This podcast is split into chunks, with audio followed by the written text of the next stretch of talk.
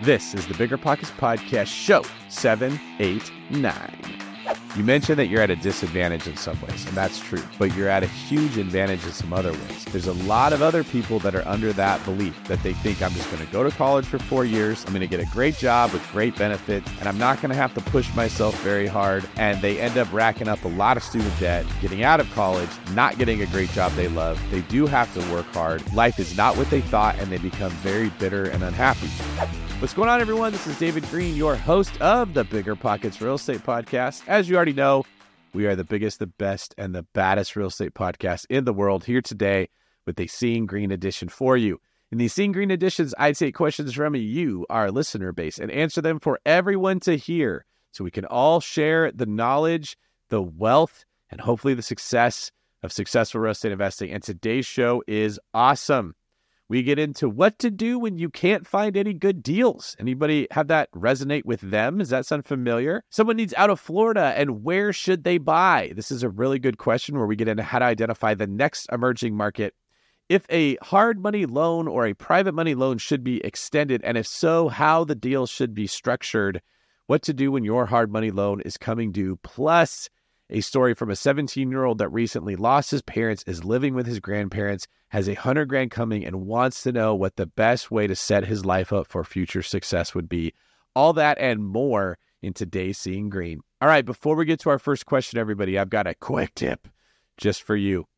Remember, there are lots of ways that you can get information from real estate and lots of BiggerPockets episodes you can listen to but only the most recent ones have data that is relevant to today's changing market conditions.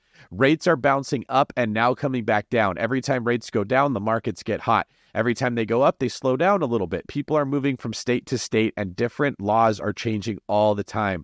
What does that mean for you?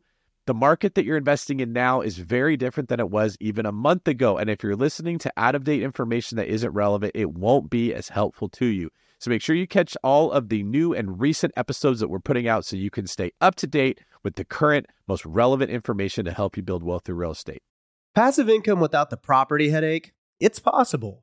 There's a way to invest passively in real estate and get monthly income without any tenants, maintenance, or property management. The Wealthy have been doing this for years, and if you're an accredited or high net worth investor, you too can collect cash flow without the headaches that come from owning rentals. How? By investing in a private real estate fund with PPR Capital Management. PPR's co founder, Dave Van Horn, wrote the book on real estate note investing for BP. But he's not just investing in notes. Dave and his team also have an extensive background in commercial real estate. And with PPR Capital Management, they're strategically investing in both notes and commercial real estate nationwide. With over half a billion dollars in assets under management, PPR has provided individuals with a steady source of truly passive income since 2007 without ever missing a payment. Check them out at investwithppr.com. Again, if you're looking to get monthly passive income from an experienced team with a strong track record, go to investwithppr.com today. What's better than low money down? No money down. Now, through Rent to Retirement, you can buy a brand new construction turnkey rental property for no money down. Wait, hold on. This can't be right. I need to double check with Zach, Rent to Retirement CEO. Oh, hey, Rob. Zach, how the heck are you selling turnkey rental properties for $0 down? it's not that complicated, Rob. Rent to Retirement has new construction properties up to $20,000 below retail prices. We also have investor loans with rates as low as 3.99% and down payment options as low as 5% or sometimes even zero money down. You get all the cash flow, appreciation, and equity for as little as zero money down. That's an infinite return. Hold on, wait, wait. Let me get on this before we tell it to the whole BiggerPockets audience. Just head to renttoretirement.com. That's rent-to retirement.com or text REI to 33777. That's REI to 33777 to learn more about how you can get started investing with no money down today. Get your next new construction property at a steep discount or invest with no money down. Head to renttoretirement.com today. You might think you want real estate, but that's not true. What you really want is passive income. With new investors struggling to find deals or get enough money to buy them and veteran landlords tired of the constant tenant phone calls, is there a better alternative? Actually, there is. Short notes from Connect Invest. Connect Invest is an online investing platform that allows you to easily participate in passive real estate investing, and all you need is $500 to start. Short Notes collectively funds a diversified portfolio of commercial and residential real estate projects across acquisition, construction, and development phases. You'll earn a fixed monthly income without the hassle of owning or managing real estate. Head to connectinvest.com/bp to create your account. Fund your digital wallet with at least $500. Select from 6, 12, and 24 month short notes with annualized return rates up to 9%. Then sit back and let your monthly returns roll in. Join today by visiting connectinvest.com/bp. connectinvest.com/vp. All right, thanks for being here. Let's get to our first question. Hi, David. My name is Tamara Johnson, and my husband and I are looking to purchase our first property. We live in Frederick, Maryland, which is about one hour outside of DC, and we've been working with the realtor now for about six months. We found some really nice properties, um, potential uh, rental properties, but the problem is the earning potential monthly is really hasn't been uh, too great. Uh, the most we've seen is about 100 to a little less than 300 per month. And we have about $50,000 that we've set aside in cash, assets, and we were intending to use that to put down um, 20%. We have, you know, some other resources uh, if we need to put down more than the 50,000 uh, uh, to reach that 20% marker. But we're just wondering uh, should we be putting so much of our cash assets into a property that we may not have the potential of earning much monthly? We also know that we can get greater return if we purchase a foreclosure or at an auction. But as first time investors, is it really realistic for us to consider um, those venues, understanding that those are generally dominated by experienced investors with much larger portfolios. So we're just trying to understand um, what's realistic. Is our standard too high? And should we just wait to invest? I know it's hard to kind of nail down when the, the best property comes along, but we're just wondering one to two hundred dollars is is that realistic right now for the interest rates in the housing market? Any advice that you have would be greatly appreciated. Thank you. Hey, thank you for this, Tamara. You articulated your position and your challenges very well. So let's get down to answering this question. Unfortunately, the position you and your husband are in is somewhat par for the course right now. We have too much demand, not enough supply. A lot of people want to be investing in real estate right now, same reasons that you do. Investors are going hard after assets people that have seen their rent go up are going hard after assets. Hedge funds and private equity are going hard after real estate assets. There's a lot of competition. So even though rates have gone up, all the people that are calling for the crash have been wrong so far. We haven't seen a crash because there's still more demand than supply. What that means is it's harder for investors to make a deal work. Now, if you're finding something that's cash flowing 100 to $300 a month, that's actually pretty good. I mean, a lot of the clients that I'm seeing, they aren't finding cash flow at all. Everybody's looking really hard to find anything that comes out positive. And when they do, it's usually not the numbers that we saw four or five years ago. When interest rates were really low, you were able to find more cash flow. Now, you also said something I thought was very insightful. You said, should we adjust our expectations or are our expectations too high? This is a wise way of looking at the situation because when we are deciding if we want to move on a deal, we're usually comparing it to the other deals that we've seen, and we're gauging is this better or worse than the average that I come across or that the majority of the deals I see. Well, if you're used to seeing five or six hundred dollars a month in cash flow, and now you're seeing two or three hundred dollars a month in cash flow, it can feel like it's not a good deal. You shouldn't buy the property. But if you're comparing that to no cash flow or even losing money, two or three hundred dollars a month starts to look pretty good. It all comes down to what other options you have to put that money into. So, my question to you is Are there other assets outside of real estate that you can get a better cash on cash return for that 50 grand?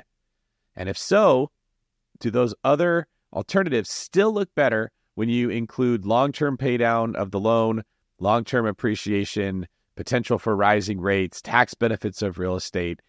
Really instead of comparing deals to what you could get yesterday, you have to compare deals to what you can get today. Now, you also mentioned should you wait for a foreclosure? Should you buy at auction? if you're buying at auction, you usually need to have cash. So you're not going to be able to buy properties in the DC area with $50,000. Even if you have more, you'd have to have enough money to pay cash for those. Then you're not going to get an inspection contingency. You're not going to get clean title. You're just going to have to hope that there's no problems with the property. Definitely not a thing that you want to get into as a beginner. When you add all this information together, it's why I've been telling so many people now's a great market to house hack. You can get rid of your housing expense. You can get into better properties with less money down, and eh, you're not really giving up a lot of cash flow because you weren't going to find it anyways. So if you can reduce your housing expense, that's better than cash flow. And just buy something that can turn into a rental property in a year when you move out, when rents have gone up. That's a strategy that's solid. I don't know if you and your husband are willing to do that, but if you are, I would strongly look into it. And if you're not, I would advise you to look for properties that are going to appreciate over the long term more than alternatives. Look, we all want cash flow, and if we can get it, go for it. But if you can't get it, try to hedge that bet by getting a, a, property that doesn't cash flow great, but rents are likely to go up every year more than other properties, or the value is likely to go up more every year than other properties. Put more emphasis on the location when you can't find cash flow to make up for the cash flow that you're missing out in the future. Sorry that you're in this position, but hey, it doesn't sound so bad if you're still able to find something that cash flows between $100 and $300 a month. A lot of people can't even find that. All right, our next question comes from Jeff in Denver. Hey, David, I've spent the past four months reading several real estate investing books like Set for Life by Scott Trench and BRRRR by you, David Greene. Now that I have some knowledge under my belt, I'm looking to take action upon the things I've learned to get some hands on experience. I'm looking for some advice on where to get started and what you would recommend for my situation and the thought process on how to get started. I've got a pretty good and reliable job in cybersecurity that I've been successful at. I've had one promotion every year in the past three years, and now I'm looking to pivot that momentum I have going in my career into real estate investing. Got about $100,000 in reserves and I'm ready to hit the ground running to build long term sustainable wealth. What I would like to do is purchase distressed properties and BRRRR them to start off with a strong equity position and recover my invested capital to improve the velocity of my money. Also, instead of long term rent as the second R in BRRRR, I want to implement short term rentals with a property manager once I've rehab to increase cash flow. Yeah, that's still a BRRRR. It's just a BRRRR of a short term rental. What you're describing sometimes we call a BRRRR stir or an Airbnb BRRRR. There's a couple cute ways that people refer to this, but it's still the BRRRR method. You're just renting it out as a short term rental instead of a long term rental. Am I thinking about things the right way? Would you be taking a different approach if you're in my position? And do you have any tips or tricks for how I can start to find good BRRRR deals? I've had a tough time meeting wholesalers and finding good deals, so at this point, I'm considering starting a direct mail campaign so that I can control my own deals in a competitive market. I appreciate everything you've done and continue to do for the community. Thanks very much, David. All right. Thank you for the question, Jeff. I'm going to start with the bad news and then we're going to move into the good. As you guys are listening to this, BiggerPockets members, are you noticing similar patterns are coming up with every question? You're not alone. Everyone's got, I'm having a hard time finding deals. I'm having a hard time finding things that pencil out. I want financial freedom. I want to build long term wealth from real estate, but, but, but I'm having a hard time finding deals. Okay. There's a lot of buts around this this problem.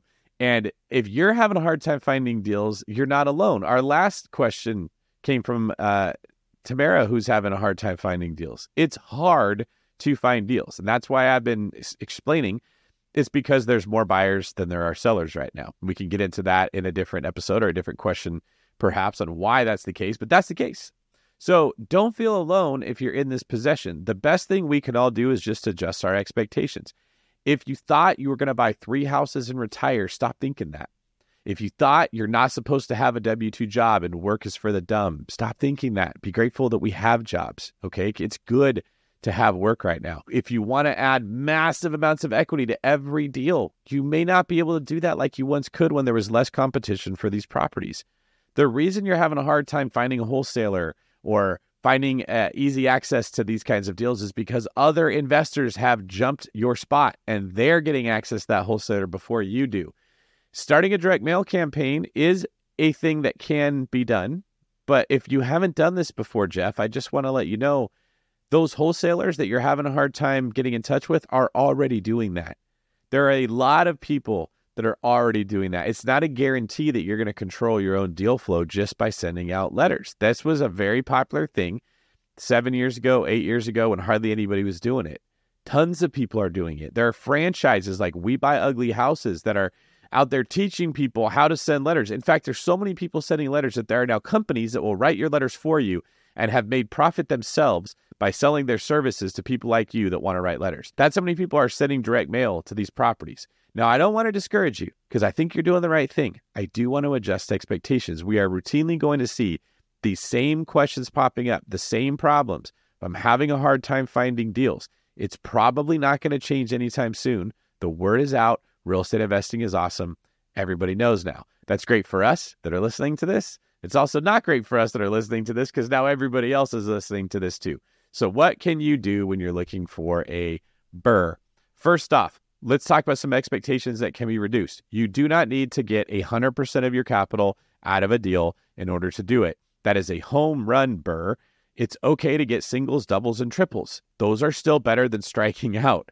Oh, so if you're one of those people that thinks you have to get 100% of your capital out of a deal, don't. You don't have to think that way. As long as you leave less money in the deal than you would have if you put 20% down and did your rehab, you're still coming out on top if you BRRRR. Second, everybody focuses on buying equity. In my 10 ways that you make money in real estate framework, buying equity is getting the property at a really good price. And people forget about forcing equity, which is value add. You're going to have to see an angle in homes that other people miss. You're going to have to find square footage that other people aren't seeing. You're going to have to have a vision for that property that other investors are missing. So when you're looking at properties, look for ways to add square footage or what I call forcing cash flow, which is adding additional units that can then be rented out. Many deals don't work in their current form, but if you converted square footage into a second unit and added another $1,800 a month in rent, the deal would pencil out really good. So learn to look at real estate through different goggles, like seeing green, for lack of a better phrase. You got to see the potential in real estate and how it could be used as an investment property rather than looking at it in its current condition and just trying to get it at a great price. Now, once you've looked at ways to force equity, now you can look into buying equity and getting it at a better price. You combine all those together, and those deals that look like they're not that great start to look good if you've won in several different areas. Mm, I hope that helps, but just remember if it's hard, it's normal. It should be hard right now. It's going to be hard right now. That doesn't mean you shouldn't do it. All right, our next video comes from Simon Garcia in Florida. Hey, David.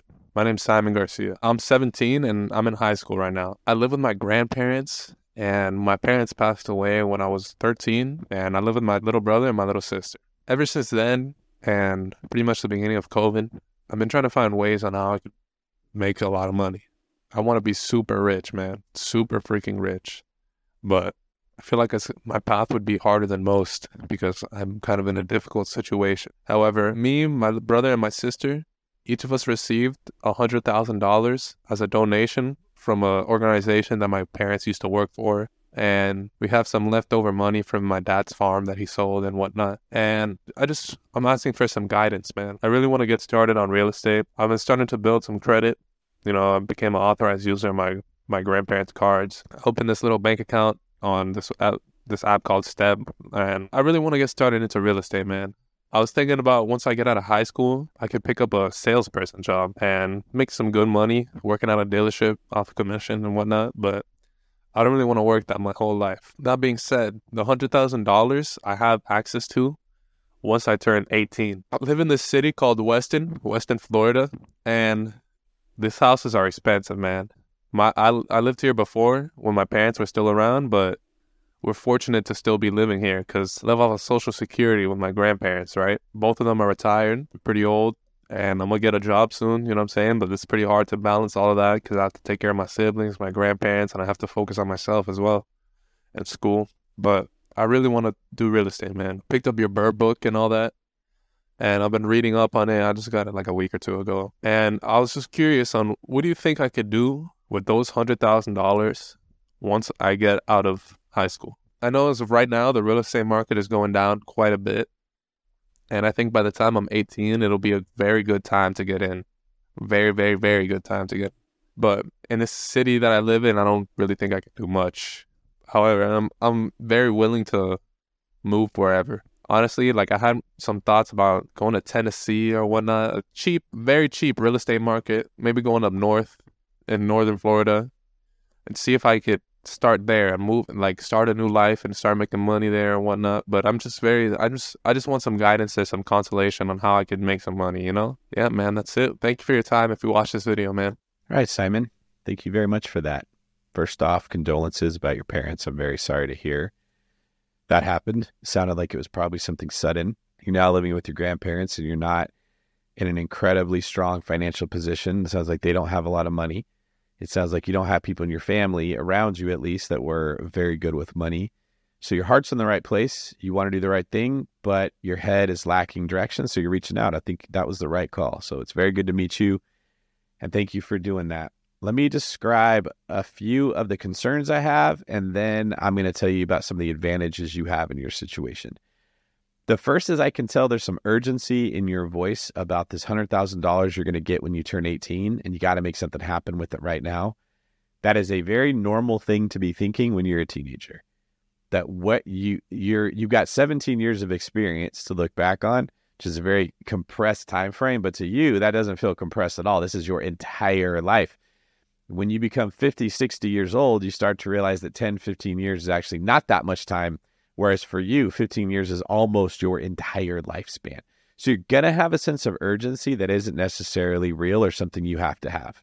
You don't have to invest $100,000 right away. You don't have to try to time the market to get in and get really, really, really rich right off the bat. In fact, you might not even want to be really rich. You probably want something else. You probably want security so you can take care of your siblings you probably want some significance because you feel like it's on you to make an entire life for your whole family. That's got to be a very painful and pressure filled place to be stuck in, especially at your age. It's great you got some money coming in. I'm going to strongly advise you to not go try to spend that money right away, to not jump into real estate investing at this age and just hope that you can make it happen. It's okay to sit on that money for a long time. It's okay to put it in an account and pretend like you don't even have it. In fact, I'd rather you did that. I'd rather you pretend like you don't have a hundred grand, that you're broke and you go work a job and learn some skills as if you're broke. Now, let me tell you why I think that's the best move for you to do, because I told you you got some good things working for you. You mentioned that you're at a disadvantage in some ways, and that's true, but you're at a huge advantage in some other ways. And it's that you don't have a safety net. You're not comfortable. You don't have mom and dad or other people planning a path for you that you think you just got to follow along fat, dumb, and happy, and you're going to end up in Richville. There's a lot of other people that are under that belief that they think I'm just going to go to college for four years, I'm going to get a degree, I'm going to get a great job with great benefits that's fulfilling, and I'm not going to have to push myself very hard.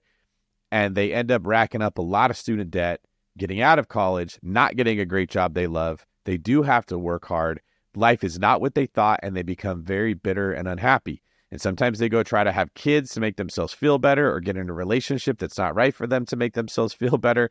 And it leads to even more bitterness. And then that can lead to drug abuse and alcohol abuse and other problems that just compound when we have the wrong expectations for our life. It is much healthier, in my opinion, to look at life like a competition between you and all the other people that also want to be rich between you and all the other people that also want that job that you want, between you and all your coworkers. And your goal every day is to go outwork every coworker you have and to learn as much as you can about that industry as you can in that day.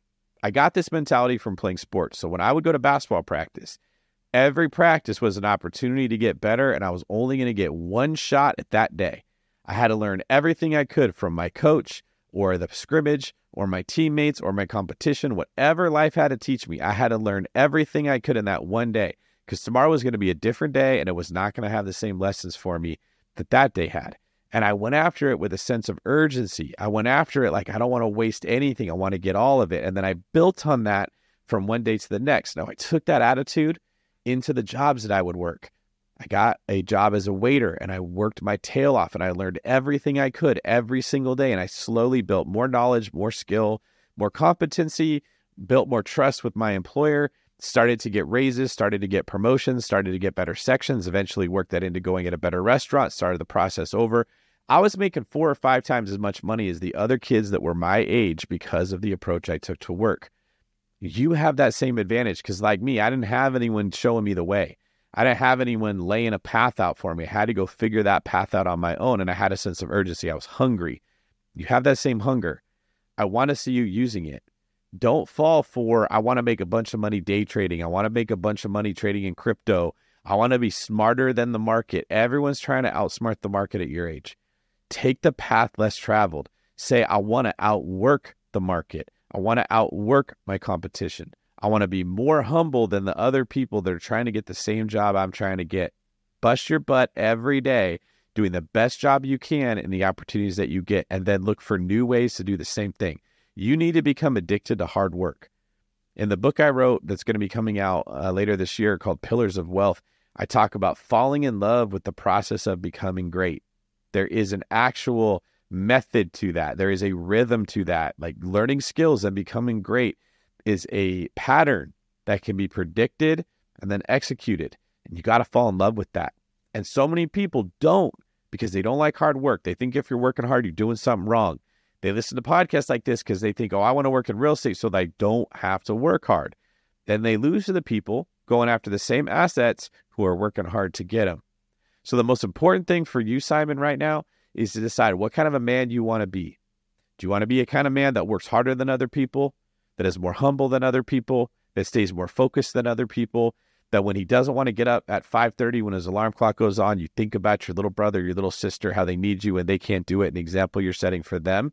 And do you want to take that uphill climb, or do you want to sleep in until 10 o'clock, act like nobody's watching, and try to look for shortcuts? This is a pivotal moment in your life, my man.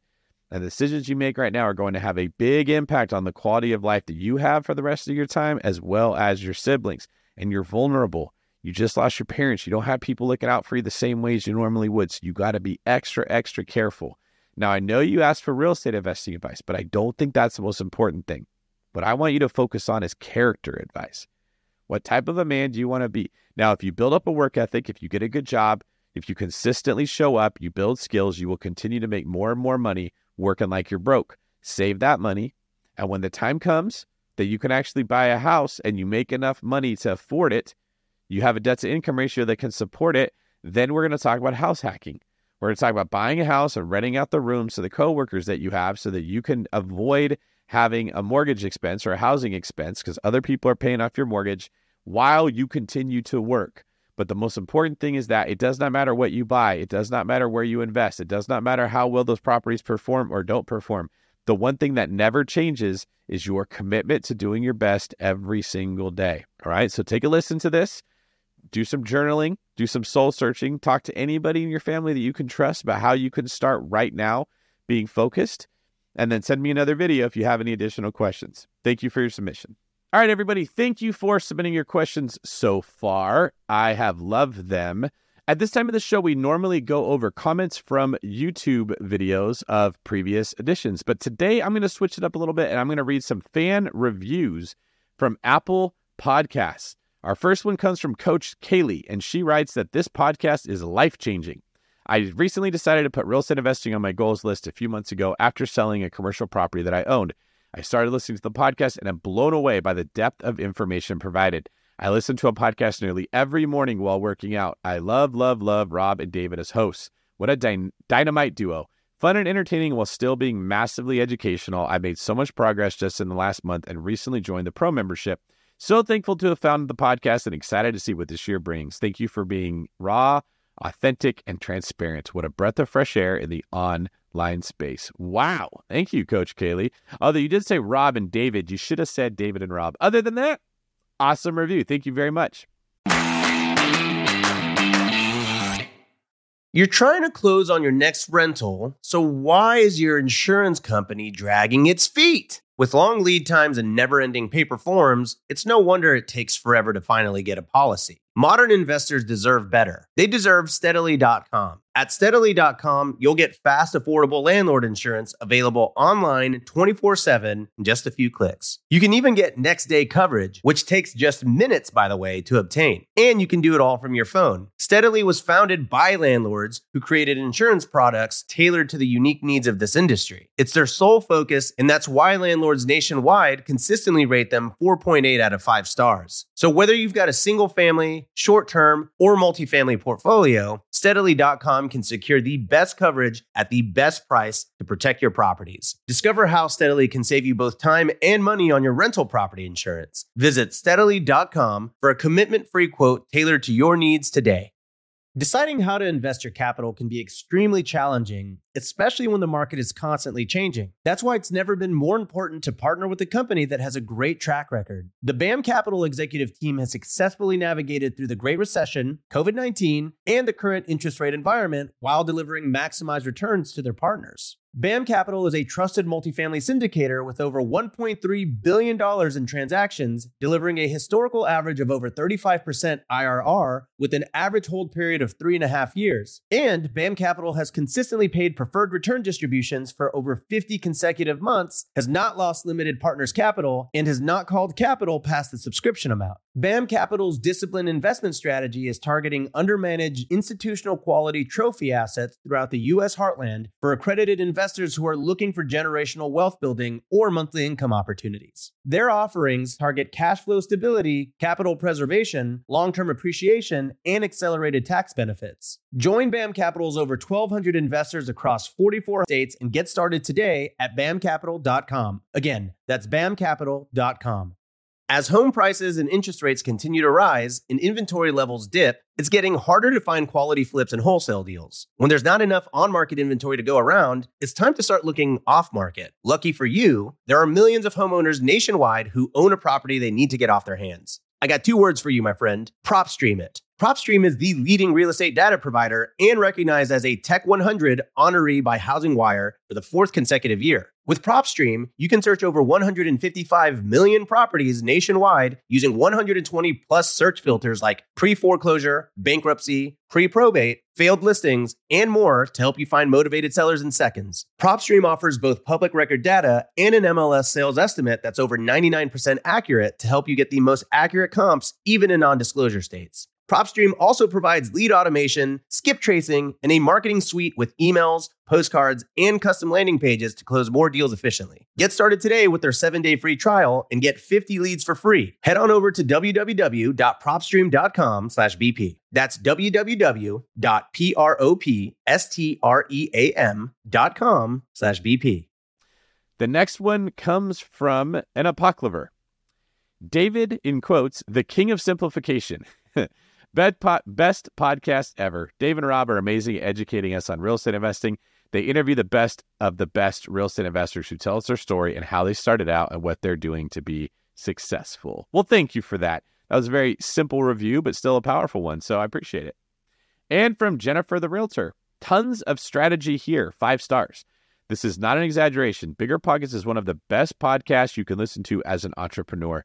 The amount of wisdom and strategy I have gained from David and Rob is incredible. Stop what you're doing and listen. That was awesome. Thank you so much, Jennifer, the realtor. Uh, if you don't mind you're listening to this, if you could head over to Apple Podcasts or wherever you listen to your podcast, Spotify, Stitcher, whatever it may be, please leave us a review as well. They help a ton. And for those of you that did leave reviews, those are incredible. Thank you very much for doing it. Send me a DM. I'd like to thank you personally. All right, a couple YouTube comments from episode 762 that if you go back and listen to this on YouTube, you can read them for yourself. Hi, David. Have you read Peter Zeihan's The End of the World is Just Beginning? I and many others, I bet, would love your thoughts on the future of American real estate over the next decade or two. What do the experts see happening with real estate if the global economic position of the U.S. changes in ways that Zeihan has predicted they will? Well, you definitely created some intrigue there because I have not read that book. Uh, and now I kind of want to know about it. And you didn't say anything in the comments about what it was. So I can't give any further information. But curious if you guys have read that book, why don't you go to the comments in today's show and let us know what you think about it or what you'd like answered. And we will monitor that and possibly answer that in a future Seeing Greene. From Charlie Reese 95. Hey, David, we can't decide if we should turn our first property into a duplex or rent it as a single family home. We bought our first house in Knoxville, Tennessee two years ago and will soon be searching for our next primary residence, focusing on the BRRRR method for now. Our first property, which we currently live in, has an unfinished basement where we can where we can add two bedrooms, a bathroom, a living room, and even a kitchen. If we converted the home into a duplex, the top unit would be a 3-1 and the bottom would be a 2-1. Would it be worth the extra effort to convert the home or would it serve better as a 5-bed, 2-bath single family home? Thanks. All right, that's a good question, Charlie, and lucky for you, there's a quick way we can figure this out. What's the rent? On a five bedroom, two bathroom home, go to biggerpockets.com, hover over tools, and then click on rent estimator and put the address of the property, look up five bed, two baths to see what the rent is. Then look up three bed, one bathrooms and add it to what you find for two bed, one bathrooms and see which one is more. If it's significantly more to rent it out as two separate units, then just ask yourself if the extra money is worth the investment to fix up the property. It usually is if you're in an area with high priced homes. If it's a super low priced area, sometimes that isn't a better move.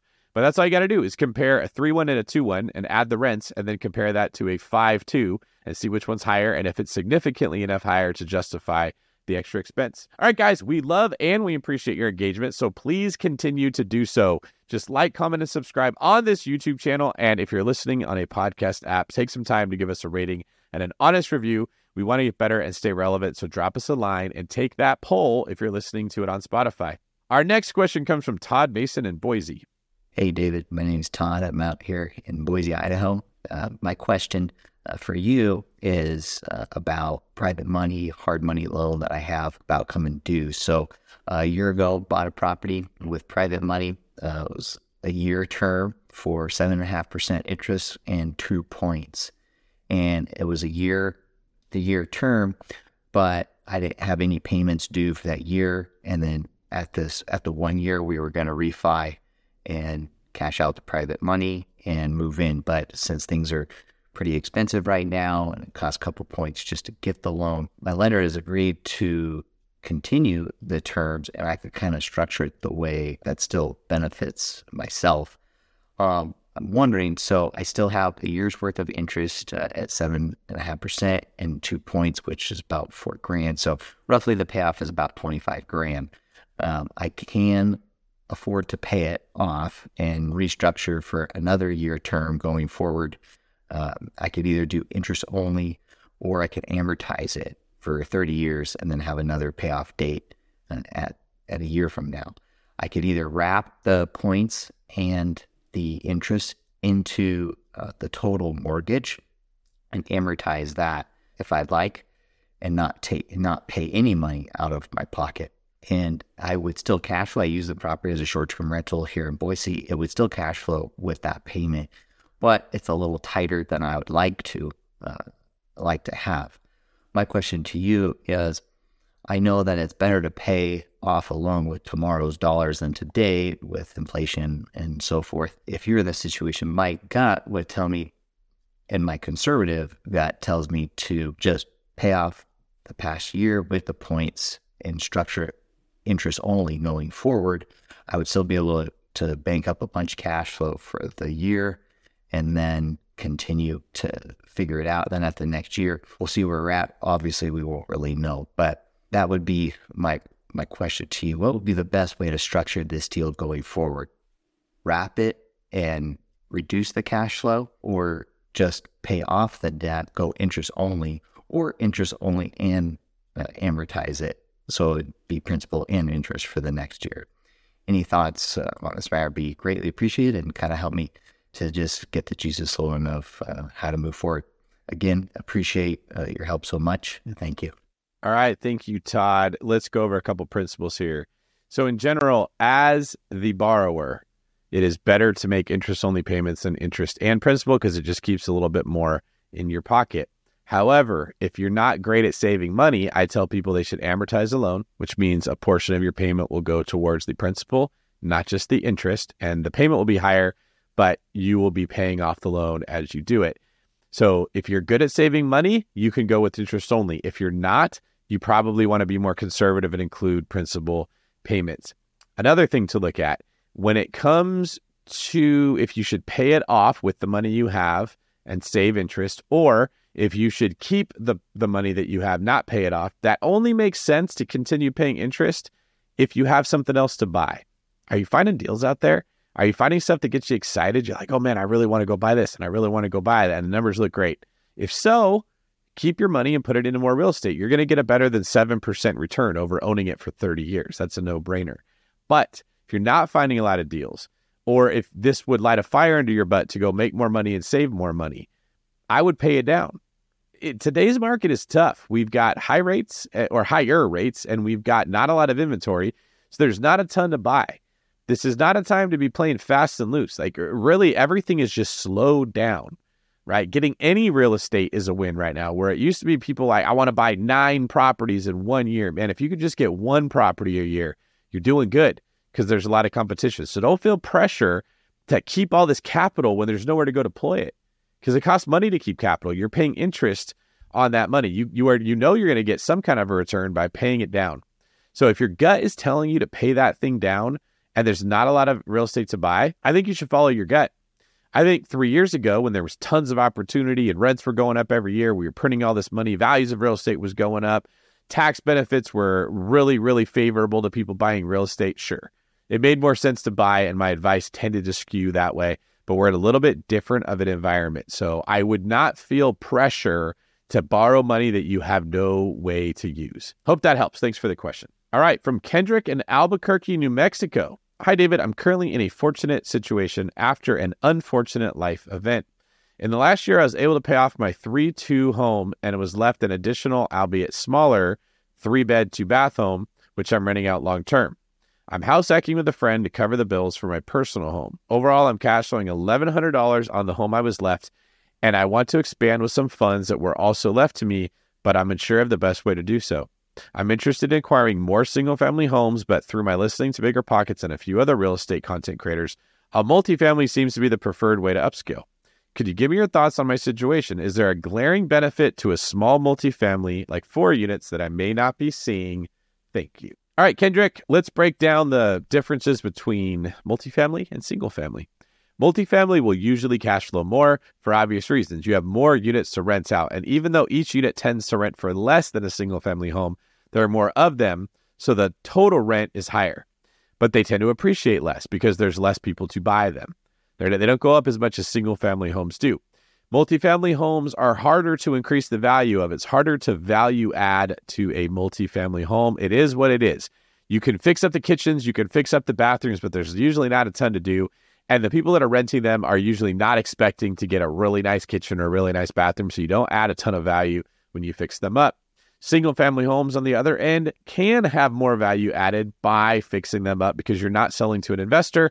You're selling when you exit to a person who just wants a house to live in who will pay more for a pretty house. Down payment options. When you're buying a fourplex, you're usually going to have to put down 20%. Sometimes you can do 15%, depending on the loan product.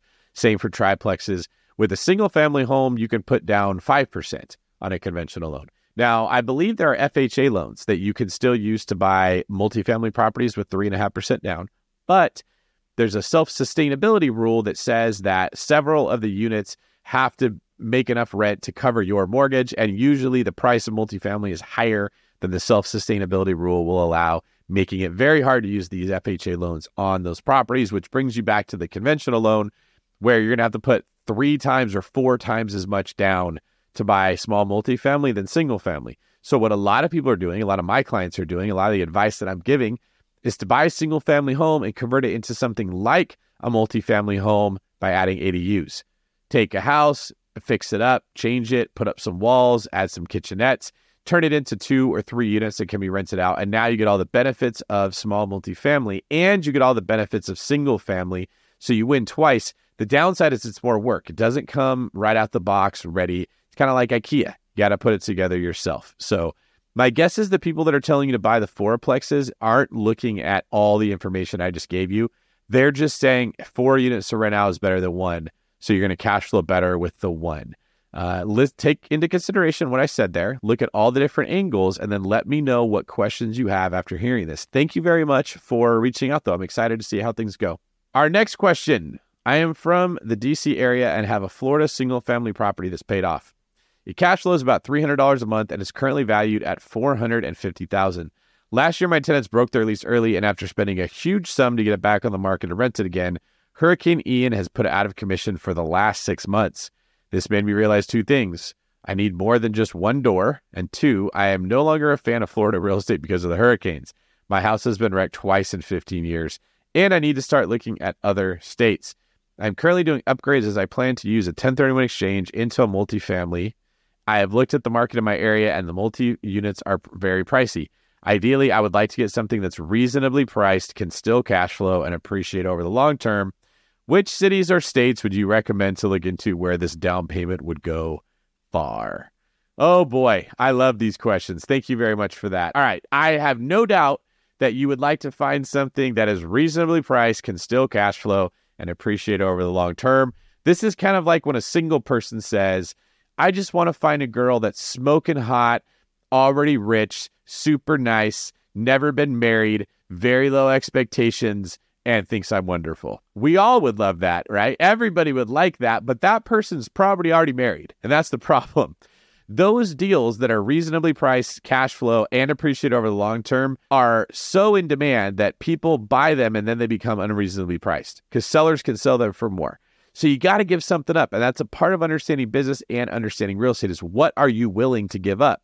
If I if you want more long-term appreciation, are you willing to give up a higher down payment to get into a better area? Are you willing to give up the immediate gratification of cash flow? If you want more cash flow, are you willing to give up having someone else manage it because you're going to have to manage it yourself?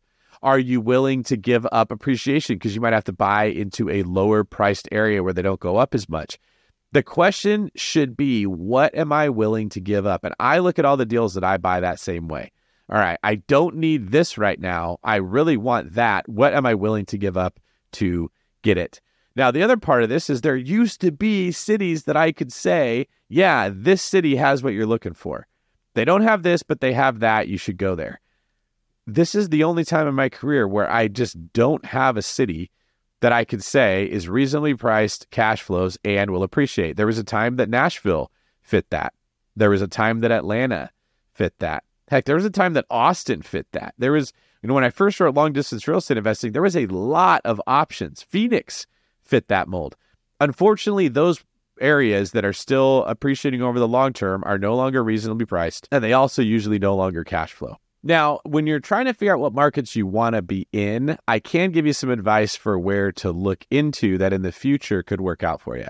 And I would concentrate my efforts if I was you in the South states like Alabama, northern Florida, southern Georgia. I think that there's quite a bit of the population moving that way. And though they may not be cash, they're cash flowing, but they usually don't have a ton of appreciation. I do think appreciation is likely to be experienced later because of the increasing population that's moving there. People are figuring out that they don't have to live in expensive cities like New York or New Jersey, and they're moving to where weather is warmer and prices are lower. Now, these are not traditionally appreciating markets, but I do think that is the next wave that we're going to see appreciating as people move there. I would not expect it to explode like Nashville did, like Austin did, even like Birmingham did for a, for a period of time. Uh, Bentonville, Arkansas, sort of had a little mini explosion compared to what it used to be. But I do think you will get a steadily increasing appreciation in those markets. So look in the South, look to where people are moving, look to where jobs are moving, and be patient knowing that rents will continue to increase year over year as long as people keep moving there. And eventually they will cash flow very solid and appreciate for you. Just probably won't happen in the first year. Thank you very much for the question. Glad I could help you out with that and good luck. All right, that is our show for today. Let's recap a lot of this. First off, everybody's having the same problems, aren't we? We are all having a hard time finding good deals. But what is a good deal? Well, it's relevant. Just like we said, when you're looking for someone to date, you're single, you're trying to find the best option available for you. What you're really doing is you're trying to find the best partner compared to all of your other options.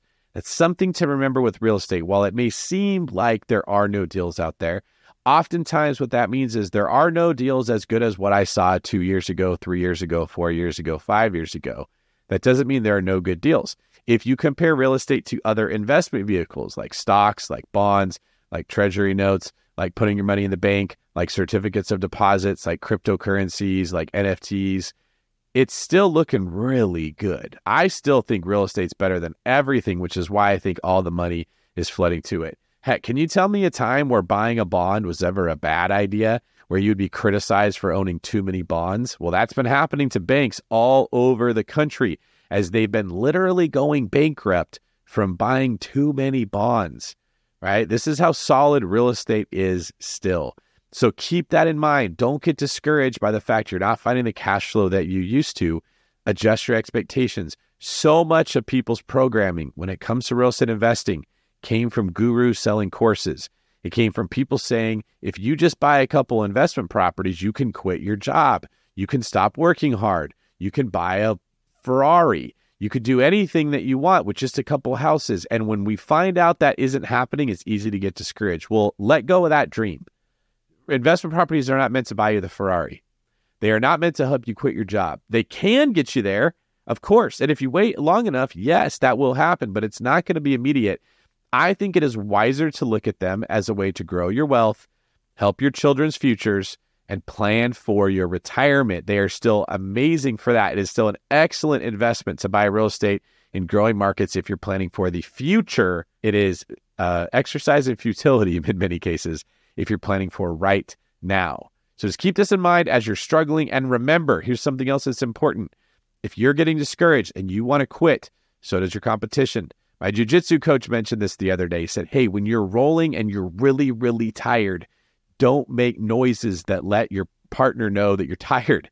He told me he was in a competition one time and he was exhausted and he was getting ready to quit because he didn't think he could keep going. And he heard the guy that he was competing against making exhausted sounds and he knew, oh, I just got to outlast him. He kept going and he tapped the guy out 10 seconds later because the guy was really tired. And it was a good lesson in life. When you're feeling tired, the other person might be also. You're having a hard time finding deals, so are other people. You're getting discouraged, so are they.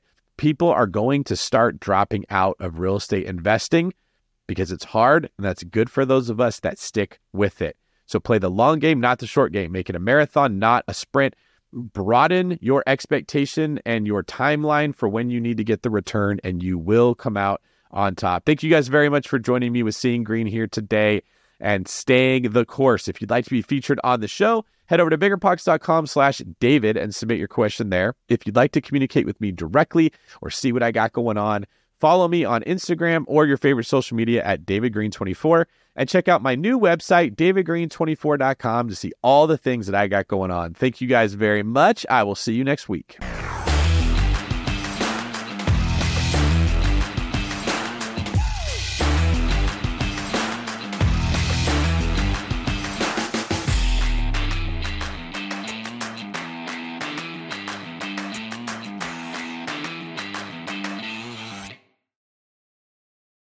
There's a reason small multifamily investing is so popular in the BiggerPockets community. With just a 3.5% down payment, you can own up to four different units. Think about it. If you house hack and live in one of the units, you still have three different groups of tenants helping you pay down your mortgage every month, four kitchens and bathrooms you could renovate to increase your property value, four different Airbnbs, medium term rentals, or other rental strategies that you can try in one property, all in just one transaction. Of course, the question is where do you find a small multifamily property that you can actually afford? Which market and which deals are best for you? Once you close, how do you manage it, optimize it, keep scaling, and living your life without being tied down to four leaky toilets or four fussy tenants? All great questions, my friends. All to be answered in the upcoming small multifamily bootcamp with Chris Lopez and Leka Devatha. So if you're serious about growing your portfolio with this highly efficient strategy, head to biggerpockets.com slash four, F-O-U-R, today and join us in the small multifamily bootcamp. See you there. The content of this podcast is for informational purposes only. Past performance is not indicative of future results, and all hosts and participant opinions are their own. Investment in any asset, real estate included, involves risk. Use your best judgment and consult with qualified advisors before investing. Only risk capital you can afford to lose. Bigger Pockets LLC disclaims all liability for direct, indirect, consequential, or other damages arising from reliance upon information presented in this podcast.